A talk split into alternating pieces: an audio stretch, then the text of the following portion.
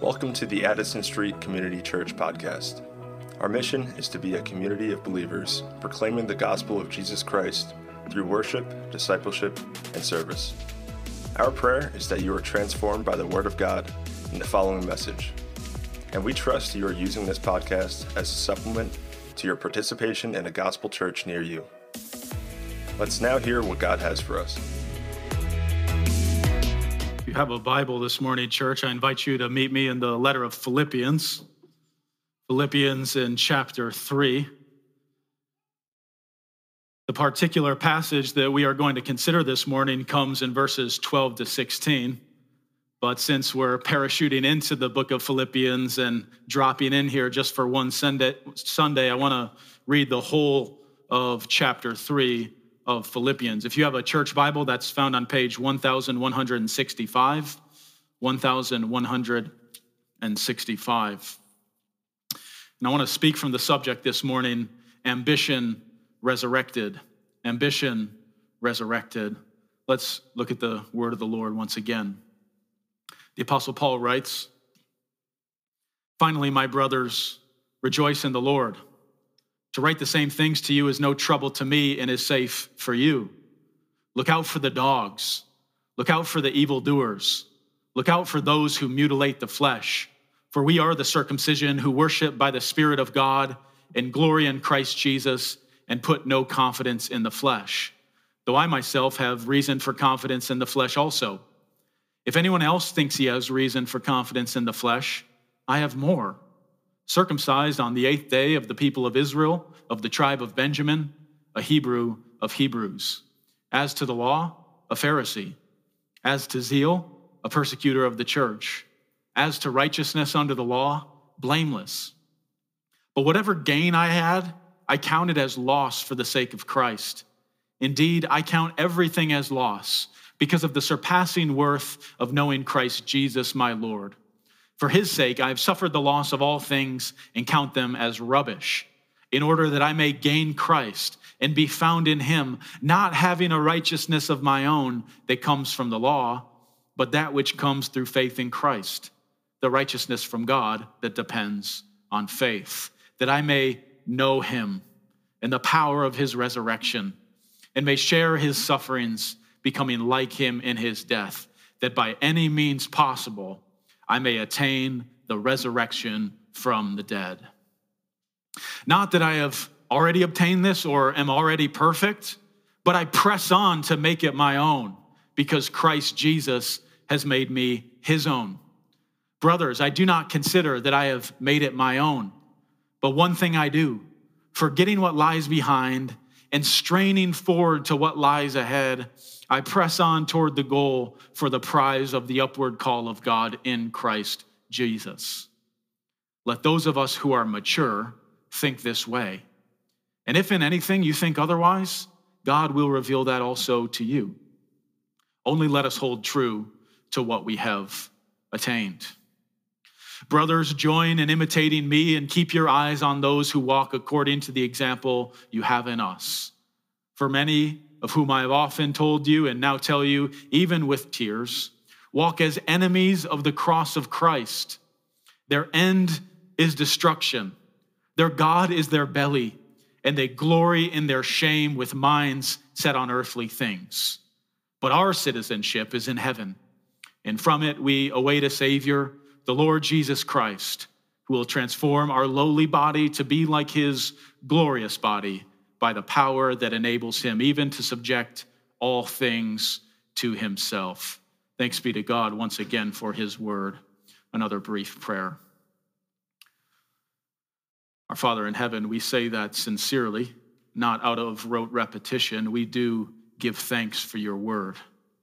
Blessed be the God of Holy Scripture, Father, Son, and Holy Spirit.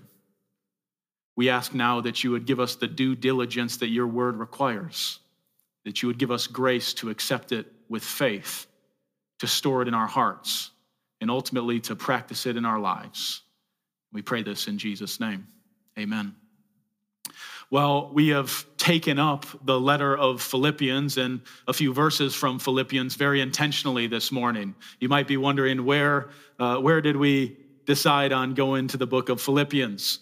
The reason we are here is because it has been our pattern over the past few years to begin with the end in mind, to begin the year considering the end of the world, the return of Christ, the resurrection of the body, what we call the consummation of all things. It's good for us to think about the end.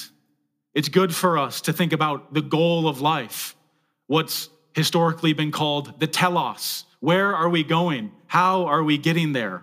And so this is what we have done. We've decided to begin with the end in mind.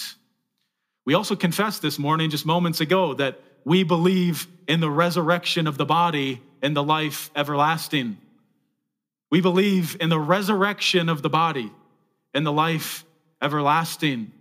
I was considering last night the book of 1 Thessalonians, where the Apostle Paul says that the dead in Christ will rise first.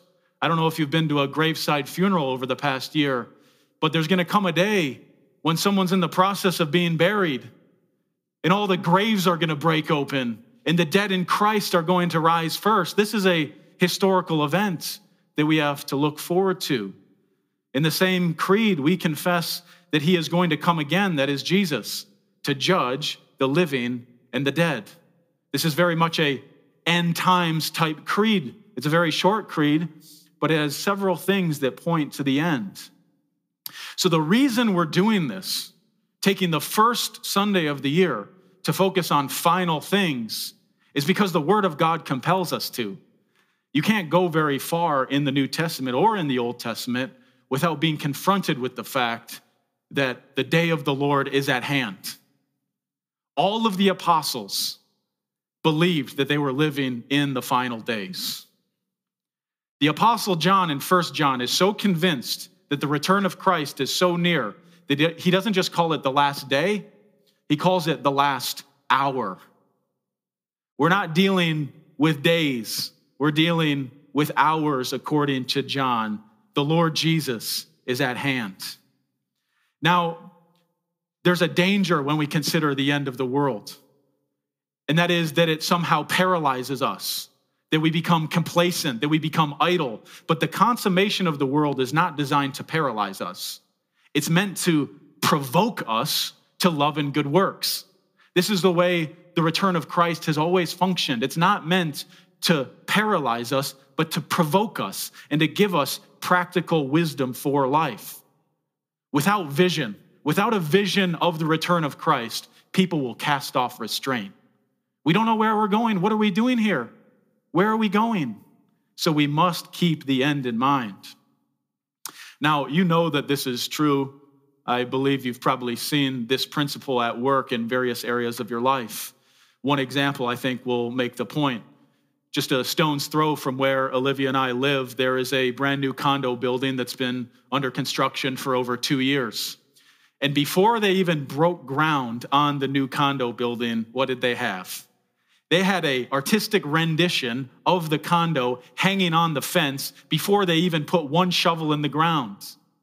They begin with the end in mind because the end allows them to work efficiently, effectively, and actually build the condos that they set out to build.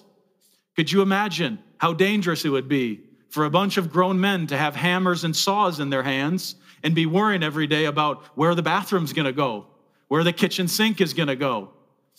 Having the end in mind allows them just to put the bathroom where they decided the bathroom was going to go and to put the kitchen sink where they decided the kitchen sink was going to go. Without vision, people cast off restraint.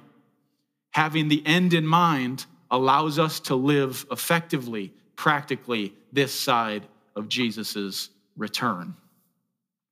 And a big part of focusing on the end is actually developing goals that allow us to reach that end.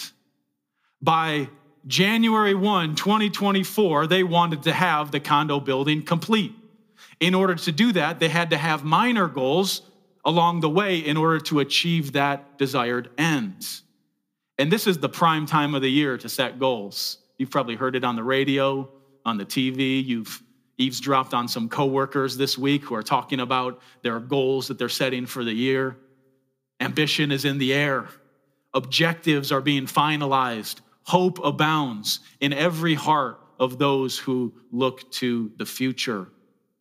And so here we are in Philippians chapter 3, and we see a collision of all of these concepts. The end of the world, the end product, so to speak, and goals that we need to set in order to get to that end effectively. And what I think we're going to see in Philippians 3 is that the end of the world and the goals we set in order to attain that in a good standing is actually a mark of Christian maturity. This is what it actually means to grow up in the Lord Jesus, is to have our minds set on his return and to set goals accordingly. So here, the collision of the return of Christ, the goals we ought to set, and the process of maturing is found in Philippians 3, and specifically in verses 12 to 16. And I think God is trying to communicate one thing to us this morning, and it's this: that ambition for the resurrection is the standard of Christian maturity. Ambition for the resurrection is the standard of Christian maturity. You think to yourself, that's a bad thing, isn't it? Ambition? That's a bad thing. Isn't ambition always a selfish thing? Isn't it in this very letter, the letter of Philippians, that Paul says, do nothing from selfish ambition or conceit, but in humility count others more significant than yourself? How could you or Paul or anyone be advocating for more ambition? This seems like a total reversal of what we expect to hear in church. Well, here's the thing. You've got me on the first point, which is that this is precisely the letter where Paul says, do nothing from selfish ambition. He prohibits anything to be done out of selfish ambition. But here's the question. What's the opposite of selfish ambition? The opposite of selfish ambition is not no ambition, it's selfless ambition. By not having any ambition, you're not solving the problem for doing things out of selfish ambition. The opposite of selfish ambition is selfless ambition.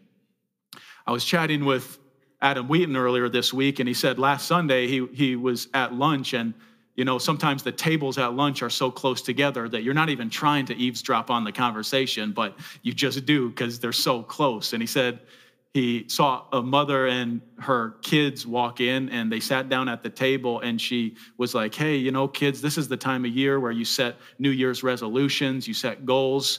My goal this year is to focus more on myself. My goal this year is to focus more on myself. Now, it's easy to cast stones, but whether or not we would articulate that to our kids or our neighbors or our family and friends, don't often we have the same types of goals as that lady who sat down at lunch? If we misunderstand ambition, a major part of our operating system as a church is going to have a bug in it.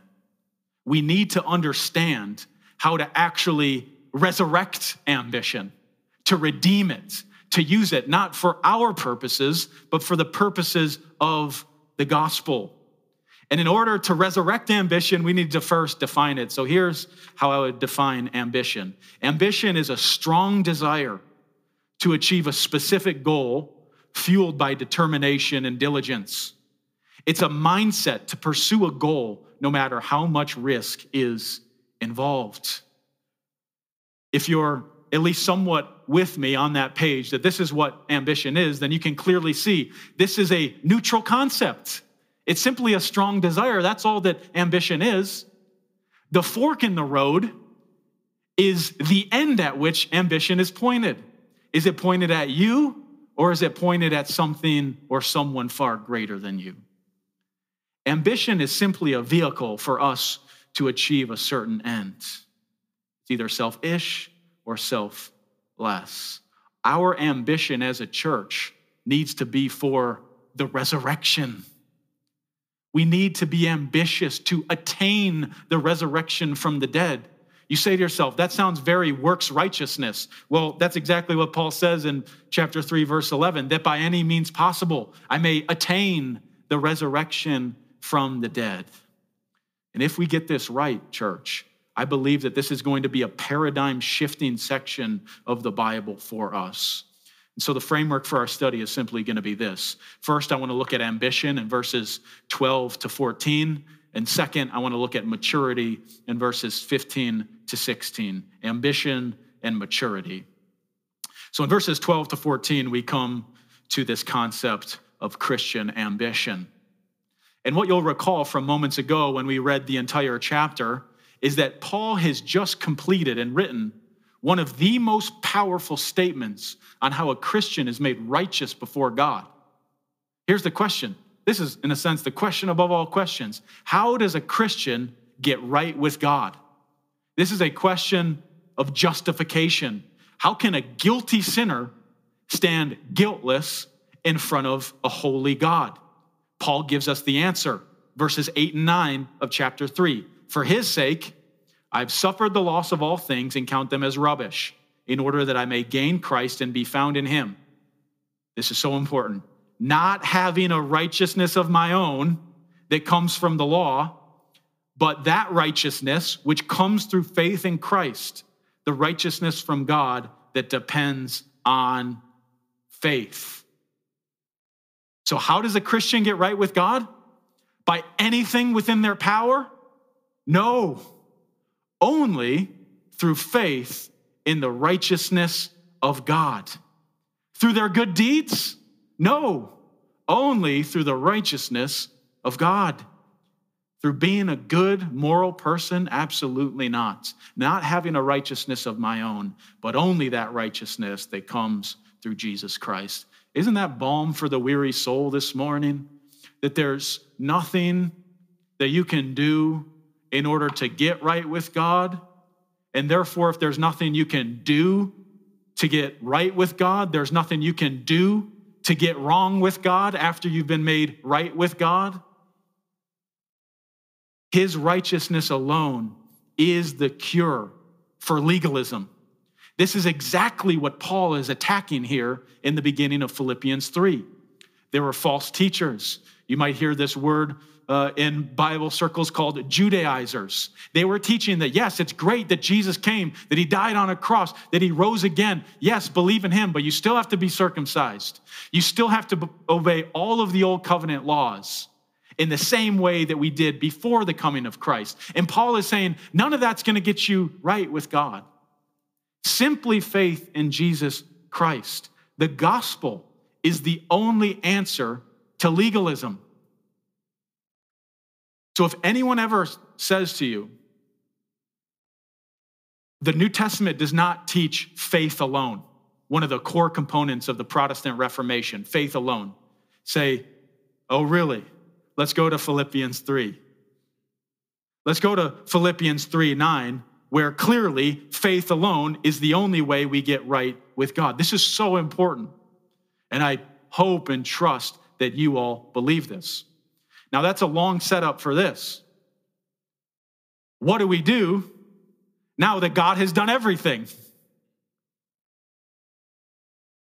There's a great Lutheran theologian. I'll probably butcher his last name, but I think his name is like Gerhard Fordy. And he has this question. He says, sanctification, the process of growing in Christ, is figuring out what to do when you realize there's nothing to do. What do you do when you realize that Jesus has done everything? Because if the gospel is the cure for legalism, then should we just live a licentious life? That's the question, right? Can we do whatever we'd like? Can we live however we'd like? Does it lead to complacency, lethargy, a malaise? And in comes verses 12 to 16 with a very loud no. The gospel is not just a cure for legalism, but it's also the cure for license. You cannot just live however you'd like. I can't do anything to get right with God, but the gospel says, I cannot help but live a life worthy of the gospel. Philippians 1:27.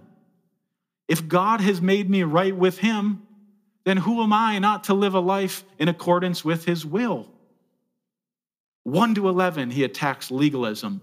12 to the end of the chapter, he attacks license. And incidentally, friends, these are the two deep heart things that are at play in the parable of the prodigal son. The younger son is the poster child for licentiousness. Everything that the father has is his, but out of total disregard for his father, he goes and lives out of selfish ambition. The younger son is licentious, but the older son, what is he? He's a legalist. He doesn't actually love his father. He's mad that the younger son got the fattened calf when he came back from all sorts of nonsense that he was doing. The father says, all that I have is yours, son. The gospel, though, is the cure both for the younger son syndrome and the older son syndrome. Neither legalism nor licentiousness. These gospel distortions, they run deep in the human heart. And I almost guarantee that you can put yourself in one of these two categories this morning, not as a place where you live, but as a tendency that your heart goes to. Are you a legalistic person or a licentious person? I think we all naturally bend one way or the other, and Philippians 3 is our cure. So verse 12, Paul says, I haven't already obtained this. What's the this? It's the resurrection from verse 11. Not that I have already obtained the resurrection or am already perfect. In other words, what's the subliminal message that Paul is sending? I will not be perfect until when? Until the resurrection. He's equating these two things. That at the resurrection, that's when that good work that Christ began will be completed. So in some sense, he's saying, nobody's perfect. I'm not perfect. But not in the way that you might hear your coworkers or friends say nobody's perfect. How do people usually use that? Well, it's after they did something they're really not proud of, and they use it as a license for the thing that they just did. Nobody's perfect, they say. Well, Paul is saying that, but from a totally different motive. Not that I've already obtained the resurrection or am already perfect, but I press on to make it my own.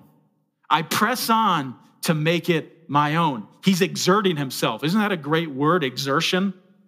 Energy going toward one specific end. Now we need to keep in mind, where is Paul when he's writing this? The dude's locked up in prison for preaching the gospel. The very thing that he's advocating that they grow in is the very thing that put him in prison. It's the gospel. So if anyone were tempted to believe that it doesn't matter how I live, I just got right with God, now I can live however I'd like, wouldn't it be Paul? Wouldn't this be a convenient time to say, I'm just going to be a secret disciple? Wouldn't this be a convenient time to say, I'm already saved. I'm going to have more friends at work if I'm not so loud about this Jesus thing. It's going to be less awkward with my family and friends at holidays if I can just cut out this Jesus thing. Jesus saved me. Now I'm just going to go live on Montana in the middle of nowhere and just wait till Jesus returns. Paul would love that, but he is unable to do that because the gospel has taken hold of him. Of all the people in the world, Paul has an excuse for living a licentious life, and yet he refuses to. Beloved, are you tempted to that? Are you tempted to be a secret disciple? To just relax, let your hair down, play with sin a little bit, play with licentiousness? Tomorrow I can start working hard for the Lord. Tomorrow's the devil's day. Today is the day that the Lord has made. I just need a little bit bigger salary. I just need a little bit bigger of a house. I just need a little bit more comfort in my life as a secret disciple. We're all tempted to live this lifestyle in response to the grace of God, but Paul refuses. Now remember that ambition is seeking a specific goal no matter the level of risk that's involved. Paul is living proof of that. One of the greatest sermons Paul probably ever preached was simply lifting up his shirt so that you could see the 40 lashes minus one that he had on his back for the sake of the gospel. This dude suffered for Jesus. And he remained ambitious for Jesus. How could I not? I press on to make the resurrection my own because Christ Jesus has made me his own. Do you sense the intensity? I strive. I exert myself. I'm ambitious for the resurrection. If we get this principle right, it will change so much. The gospel is opposed to earning, not effort. If we get that straight, so many things will be cleared up in our minds. The gospel is opposed to earning, but never effort. It's opposed to a sense of entitlement, but not to a sense of exertion. Because this is the mark of Christian maturity. Do you look at, even if we set aside spiritual things, do you look at your coworkers and do you look at the laziest person and say, that's the most mature person at work? You look at the person who's there early, stays late, and is happy doing their work, and you say, they've tapped into something that reveals real structure in their heart, that reveals actual work ethic in them. That's the mature person. Is not that the same in the Christian life? This is the mark of Christian maturity. Now, why is Paul ambitiously pursuing the resurrection? Why is he seeking to, in his words, make it his own? He tells us, because Christ Jesus has made me his own. I press on to make Jesus my own because he has already made me his own. Again, what precious language this is. Christ has already made me his own. The sanctification of ambition is entirely connected to the person of Jesus Christ. We can be ambitious because Christ was ambitious on our behalf. Have you ever heard someone describe Jesus as ambitious? Was he not the most ambitious person to ever live? You might know people who set what Jim Collins calls BHAGs, big, hairy, audacious goals. You know anyone who sets BHAGs? Has anyone set a goal so high that they want to save the world from sin and death? Is that not the most ambitious task you could ever undertake? And yet Jesus undertook it and he fulfilled it. His crucifixion was not sprung on Jesus late in his life. He knew this as soon as he had consciousness that he was heading toward a Roman cross to die for the sake of his people. This actually helps us make sense of one of those strange stories in the New Testament. It's that one story we have between Jesus' infancy and his adulthood. It comes in Luke chapter 2. Jesus is 12 years old. His family has just left Jerusalem after spending the holiday there, after the Passover celebration. And sometime after his parents leave, they realize, we're missing Jesus. And filled with, I would suspect, all sorts of fear, they rush back to Jerusalem. And how astounding it would have been for them to find their 12-year-old son in the temple, listening to the teachers of the law and asking questions. That's where they find him. He's in the temple. And this is what it says. And when his parents saw him, they were astonished. His mother said to Jesus, "Son, why have you treated us so? Behold, your father and I have been searching for you in great distress." And he said to them, "Why are you looking for me? Did you not know that I must be in my father's house?" If you turn to Luke 2, you'd see that there's a footnote there in the ESV. There's another way of rendering this sentence. Did you not know that I must be about my father's business? Jesus at age 12 knew that he had business to attend to. And that is the reason for his life. Jesus Christ, Paul says, came into the world to save sinners. What an ambition. How about from the very mouth of our Savior, Mark 10:45, the Son of Man did not come in order to be served, but to serve and to give his life as a ransom for many. How about Luke 19 and verse 10? Just to make the point that Jesus is all about his Father's business. For the Son of Man came to seek and to save the lost. Jesus is very self-conscious about the goal of his life. He was very ambitious for the one thing that he came to do. Did you not know that I must be about my Father's business? When Jesus came into the world, he said, I have come to do your will, O God.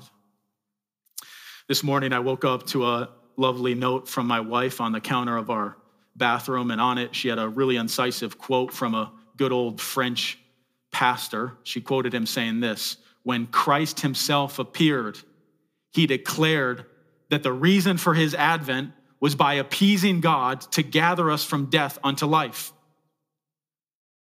This is why Jesus came, to be ambitious for the salvation of the world. If Christ were not ambitious, we would not be saved. Because Jesus was resurrected, we too can resurrect ambition and serve Jesus with it. I have good news for people who live in a decaying world, and that is that we can make Jesus our own because he has first made us his own. Jesus paid it all. Don't the poets and the songwriters put it best? He has paid it all, therefore what? All to him I owe. That's the gospel right there, and that's the appropriate response, I should say, to the gospel. We might be helped in this because there might be a disconnect. How can I already belong to Jesus and yet still need to make Jesus my own, right? It's kind of a disconnect for us. We might be helped by thinking about the process of adoption in the United States. An adoption is finalized through a court order. As soon as that court order has been finalized, the child is immediately and legally the child of their parents. Right then, the parents have made the child their own. But it might take years for that child, after sorting through all the circumstances that led to the adoption, to look at their adopted parents and make them their own. These are my parents. No, like my parents' parents. These are the ones who raised me and taught me and showed me the way of the Lord. These are my parents. Yes, I was made their own when I was 4 weeks old, but now I have made them my own. Steve Jobs, something that a lot of people don't know about Steve Jobs, was that he was adopted. And this is what he said about his adopted parents. He said, everything I am, I owe to my adopted parents, Paul and Clara Jobs. They got me into schools. They bought me whatever I wanted. They helped me when I needed it. In some ways, I feel that I owe them my life. It was two other people who realistically he could credit for his life, and yet he looks at those who made him their own and says, I owe my very existence to them. I have made them my parents. I press on to make Jesus my own, not in order that he'll make me his own, but because he has made me his own. Well, in case we missed it, he moves on to verse 13, and we'll move very briefly to maturity here in a moment, but verse 13, he doubles down on a few things. I do not consider that I have made it my own. Well, you just said that in verse 12, but he's just being clear. I'm not perfect yet, but I'm pursuing that day when I will see Jesus face to face. But then he doubles down on his exertion, right? I press on toward the goal for the prize of the upward call of God in Christ Jesus. What a sentence, but very opaque in the ESV, is it not? What does that mean? I mean, it looks like a cool sentence. This is what Paul is saying here. I'm pressing on to reach the end of the Christian race. And at the end of the race, there's a heavenly prize, and this prize is the goal of my whole life. The prize awaiting Paul was the return of Jesus, that the one that he longed for, he was going to soon see face to face. Now, do you remember what he says at the end of 2 Timothy when he's writing to this young pastor? He says in 2 Timothy 4:7, I have fought the good fight. I have finished the race. I have kept the faith. Henceforth, there is laid up for me the crown of righteousness, which the Lord, the righteous judge, will award to me on that day. And not only to me, but also to all who have loved his appearing. He endured to the end. And he's like, the prize is right here on the doorstep for me. I've ran the race. I've kept the faith. And here is the upward call of God in Christ Jesus. Beloved, we need to be ambitious like Paul. We need to be ambitious for the gospel. We need to be ambitious for Christ. We need to be ambitious for the resurrection. We will not passively attain the resurrection unto life. I will assure you that. No one passively attains the resurrection for life. Now, I hope what's becoming clear is that laziness is a serious, serious sin in the Christian life. Slothfulness is, let me just put it as bluntly as the Bible puts it, is an abomination to God. And that's not as someone speaking to you who has conquered slothfulness or laziness. That's as someone who is on this journey as everyone else in this room is. But let's resolve in our hearts to be ambitious for the gospel.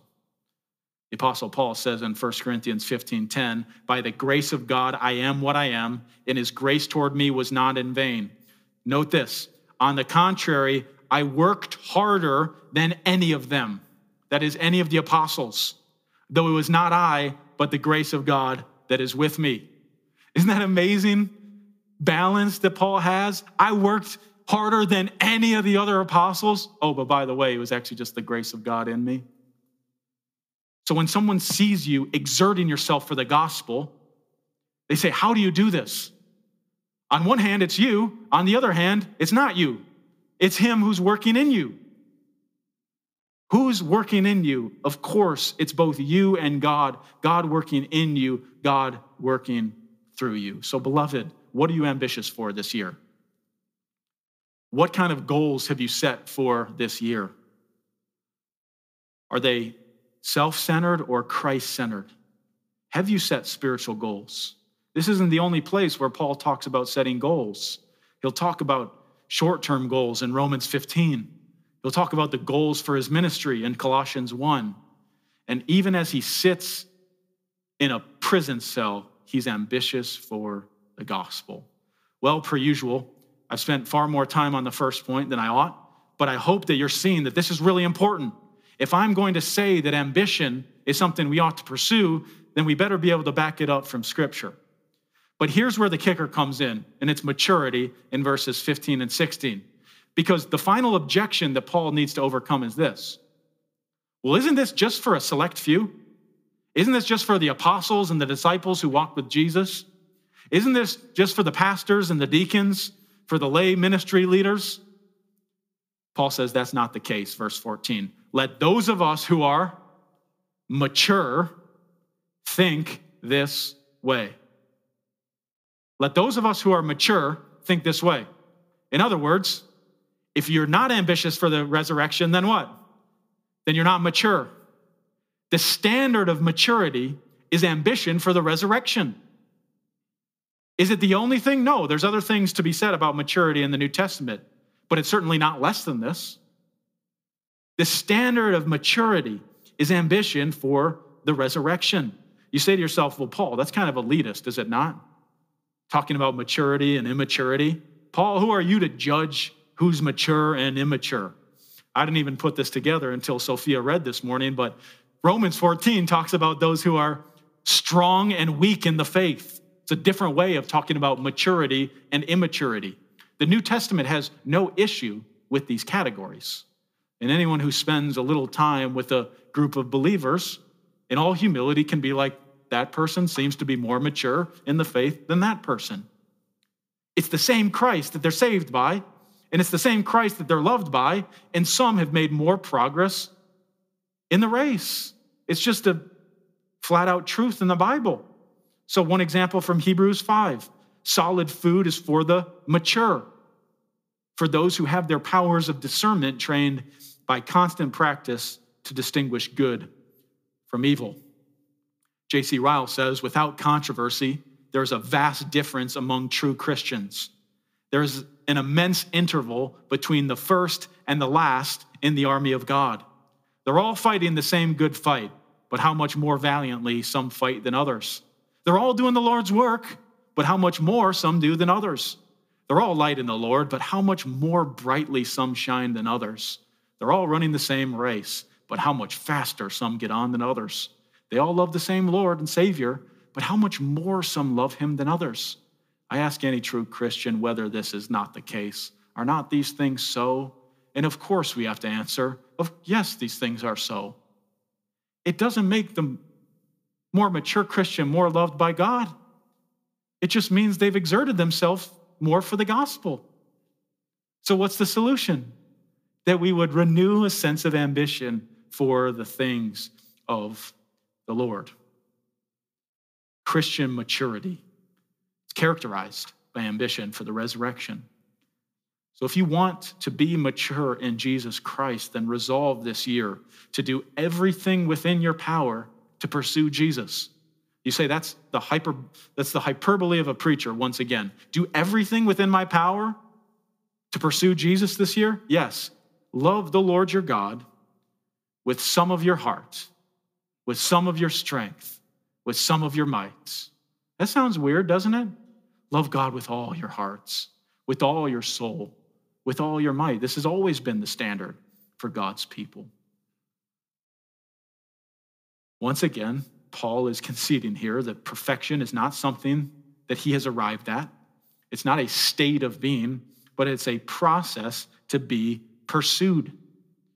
About 300 years after the church was born, there was a bishop named Gregory of Nyssa, and I've always found his idea of sanctification or growth, becoming more like Jesus, to be utterly compelling to me. This is what he wrote. He says, "Let no one be grieved if he sees in his nature a proclivity for change. Don't be grieved if you constantly feel like you need to change. Changing in everything for the better, let him exchange glory for glory, becoming greater through daily increase, ever perfecting himself. For this is truly perfection, never to stop growing towards what is better and never placing any limit on perfection." I think Paul would say amen to Gregory, and Gregory would say amen to what Paul is saying in Philippians 3. In other words, Christian perfection is knowing that you'll never be perfect until the resurrection of the dead. And even then, heaven is not a state of just isolation and idleness. It's a sense of exploring the majesty and wonder of who God is. Is the day of resurrection a perfect day? Yes. But perfection will continue to be something that we strive after. So why don't we get with the program right now, here and now? It's a liberating idea that those who are mature are constantly pursuing something bigger than themselves. We're in the process of becoming formed into the likeness of Jesus. Let those of us who are mature think this way. So friends, here's the question. Is this how you think? How much have you thought about the resurrection this morning? How much did you pursue Jesus Christ with all your ambition this week? How much did you exert yourself for the sake of the gospel?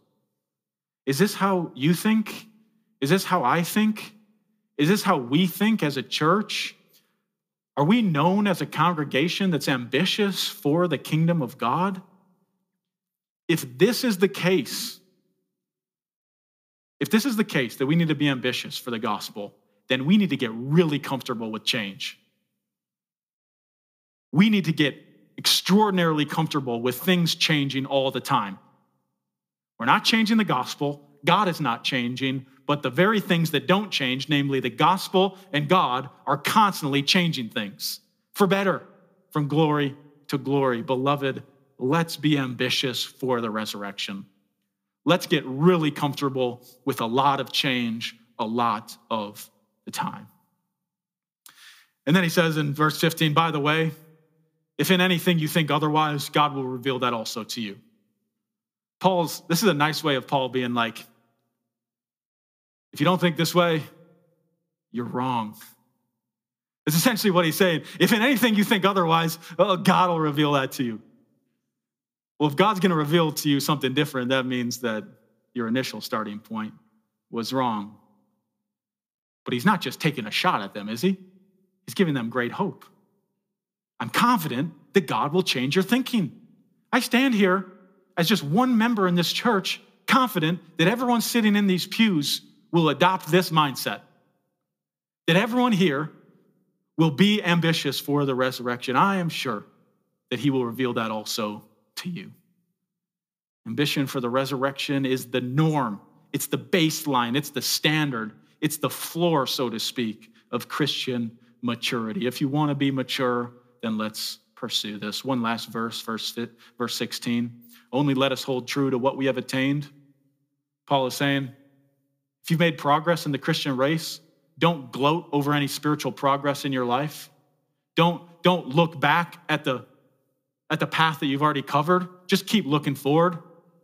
You ever seen a marathon runner just start jogging backwards all of a sudden to look back? No, they just keep running forward for 23 more miles or however far you've gotten. Only let us hold true to what we've attained. Let's not look back. Do not wonder how good your life would be if Jesus didn't save you. Don't wonder about the pleasures that you're missing out on now that Jesus has saved you. That's the wrong way of thinking. Don't look back, only look forward. Because Jesus has made us his own, we can make Jesus our own. So on this first Sunday of the year, can we all agree collectively that we're going to pursue one thing this year? Whether or not you consent or not, I'm opting you into a church-wide goal that we are all going to pursue the resurrection from the dead this year. We should all have this in common. One thing I seek, forgetting what lies behind and straining forward to what lies ahead. Let's agree that this year we are going to be as ambitious as ever for Jesus Christ. This is God's will for our life. But just like that is the final product of that condo building, we need smaller goals to get to that day. And I wish you knew how tempted I am to lay down 10 specific things for everyone here. But God forbid that I do that, because we each got to run our own race. But let me assure you that you must set spiritual goals this year. You need to think about how you are going to attain the resurrection from the dead, how you are going to endure in Christ. It's not going to happen passively. Some things to think about. How ambitious are you for Christian community? Where you're talking to people about the Bible, where you're reading the Bible with people, not just at the Sunday gathering, though that's great, but you're praying for each other. You're confessing sin. You're exhorting one another. How ambitious are you for that? What would it look like if you set a goal to share the gospel with one person every week? That'd be quite a spiritual goal, would it not? I'm not prescribing anything here. I'm just giving some fodder. What would it look like to have that kind of goal? Well, we say every Tuesday at 8 p.m., I watch a show for 1 hour. What would it look like if we set aside 1 hour every week to seek the Lord in prayer? Just some ideas. What would it look like to finally resolve to read the Bible on a daily basis? What does ambition look like in your life? Friends, would you have the humility to ask a brother and sister in Christ to review the spiritual goals that you set this year? That's a vulnerable thing to do, because it says a lot about what you desire, what you want to do this year. Do you have the humility to talk to a mentor, a brother, sister sitting in these pews, a pastor, a deacon, anyone, to look over the goals that you've set? I believe that if we set our minds solely on Jesus and his resurrection, we are going to see more growth, both in depth and in breadth this year, than we could ever imagine. God's will for your life is that you be bold for Jesus, zealous for him, ambitious for him, and diligent for him. I close with Colossians 3. I just want you to hear this as God's will for your life. Whatever you do, church, whatever you do, work heartily. Work heartily as for the Lord and not for men, knowing that from the Lord you will receive the inheritance as your reward. You are serving the Lord Christ. Thanks be to God for his word. Thank you for listening to the Addison Street Community Church podcast. We hope you were encouraged by God's word, and for more info, for joining us for a worship service, for taking your next steps with us, please visit asccchicago.org.